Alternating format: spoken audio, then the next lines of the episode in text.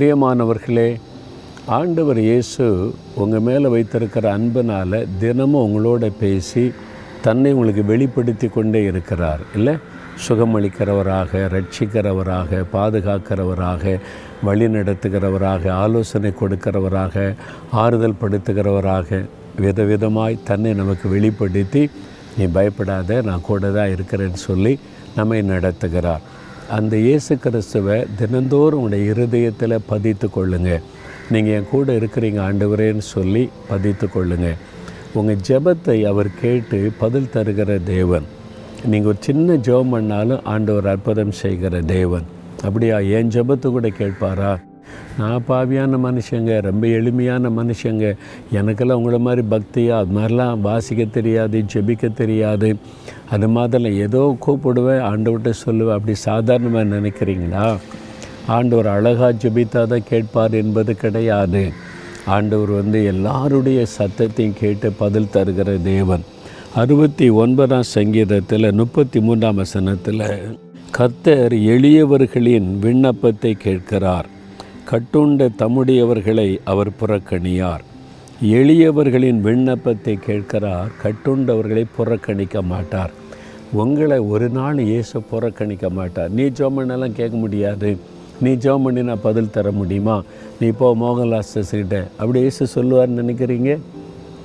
நீ கூப்பிட நான் அவனுக்கு பதில் தருகிறேன். பாருங்கள் எளியவர்களின் கூப்பிடுதலை கூட அவர் கேட்பார். இயேசு எரிகிற பட்டணத்தின் வழியாக போனாரா? அங்கே ஒரு கண் தெரியாத பார்வையற்ற ஒரு மனிதன் தருமம் எடுத்து கொண்டிருந்தார். ரோட்டு ஓரத்தில் உட்கார்ந்து அந்த ஊருக்கே தெரியும் இவன் கண் தெரியாத மனிதன் பிச்சை எடுக்கிறவன் என்று. ஏசு அந்த வழியாக வர்றாருன்னு சொன்ன உடனே இயேசுவே தாவிதன் குமாரனே எனக்கு இறங்கும் அப்படின்னு கூப்பிட்டு அவர் விண்ணப்பம் பண்ணினான். எல்லாரும் அவனை அசட்டை பண்ணாங்க. அவனை பார்த்து சொல்லாங்க சும்மா இருடா பிச்சைக்கார பையில. சும்மா இருடா கண் தெரியாத கோரடு. ஏசு பிஸியாக போயிட்டு இருக்காரு. அவருக்கு எவ்வளோ வேலை இருக்குது? நீ ரோட்டு ஓரத்தில் தெருவத்தில் சும்மா இருக்கிற பேசாது அமைதியாருன்றாங்க. அவன் முன்னில் அதிக சத்தமிட்டு கூப்பிட்டான். இயேசுடைய காதில் சத்தம் விழுந்த உடனே இயேசு நின்றார். வசனம் சொல்ல இயேசு நின்றார்.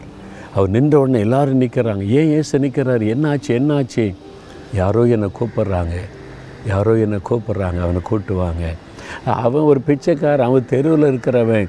நீங்கள் போங்க உங்கள் வேலை நடக்கட்டும். அவன் சும்மா கத்துவான் அப்படி தான் எல்லாத்திட்ட பிச்சை தாங்க பிச்சை தான் கேட்பான். உங்கள்கிட்ட ஏதாவது பிச்சை கேட்பான். அவன் வந்து குருடன் அவன் வந்து இப்போ ஒரு தர்மம் எடுக்கிறவன் எல்லாரும் புறக்கணித்தாங்க. ஆனால் இயேசு அப்படி புறக்கணிக்கலை. எளியவர்களின் விண்ணப்பத்தை புறக்கணியாத தேவன். அவனுக்கு இயேசு மரியாதை கொடுக்குறா கூட்டிகிட்டு வாங்க. அவன்கிட்ட கேட்குறான் அவனுக்கு என்னப்பா செய்யணும்னு கேட்குறான்? நான் பார்வையடையணும்னு கேட்டான். இயேசு அவன் விரும்பினபடியே பார்வை கொடுத்து அவனுடைய வாழ்க்கையை மாற்றி விட்டான் நான் ஒரு எளியவனப்பா நான் தகுதி இல்லாதவன் நான் கூப்பிட்டாலாம் இயேசு கேட்பார்? அப்படி நினைக்கிறீங்களா? அப்படி நினைக்காதங்க. இயேசு உங்களை நேசிக்கிறார். உங்களுக்கு மரியாதை கொடுக்கிற ஆண்டவர். அவர் உங்களுக்கு ஒரு கனம் கொடுக்கிற ஒரு ஆண்டவர். நீ வா என் காலில் விழு. நீ வந்து கீழே விழு இந்த ஊரில். நீ இதெல்லாம் செய் அப்போ தான் அவன் ஆசீர்வதி அப்படி சொல்லுவாரா? நீ வா பக்கத்தில் வா. அணைத்து கொள்ளுகிற ஆண்டவர். எளியவர்கள் என்று யாரையும் அவர் புறக்கணிப்பதில்லை ஜெபத்தை தள்ளுவதில்லை உங்கள் ஜெபத்தை கூட கவனமாக கேட்கிறார் என் மகனே உனக்கு என்ன வேணும்? என் மகளே என்னை கூப்பிட்டு என்ன வேணும்? கூப்பிடுங்க. அவரை நோக்கி இயேசுவே உதவி செய்யுங்க. இயேசுவே அற்புதம் செய்யுங்க. இயேசுவே இந்த காரியத்தில் ஹெல்ப் பண்ணுங்கள் உதவி செய்வார். ஜெபிக்கலாமா? தகப்பனே என்னை நீர் புறக்கணியாத தேவன். என்னை ஒதுக்காத தேவன். எனக்கு கூட நீங்கள் மரியாதை கொடுக்குறீங்க. என் ஜெபத்தை கவனமாய் கேட்டு எனக்கு ஒரு மதிப்பு கொடுத்து என் ஜெபத்துக்கு பதில் தர்றீங்களே.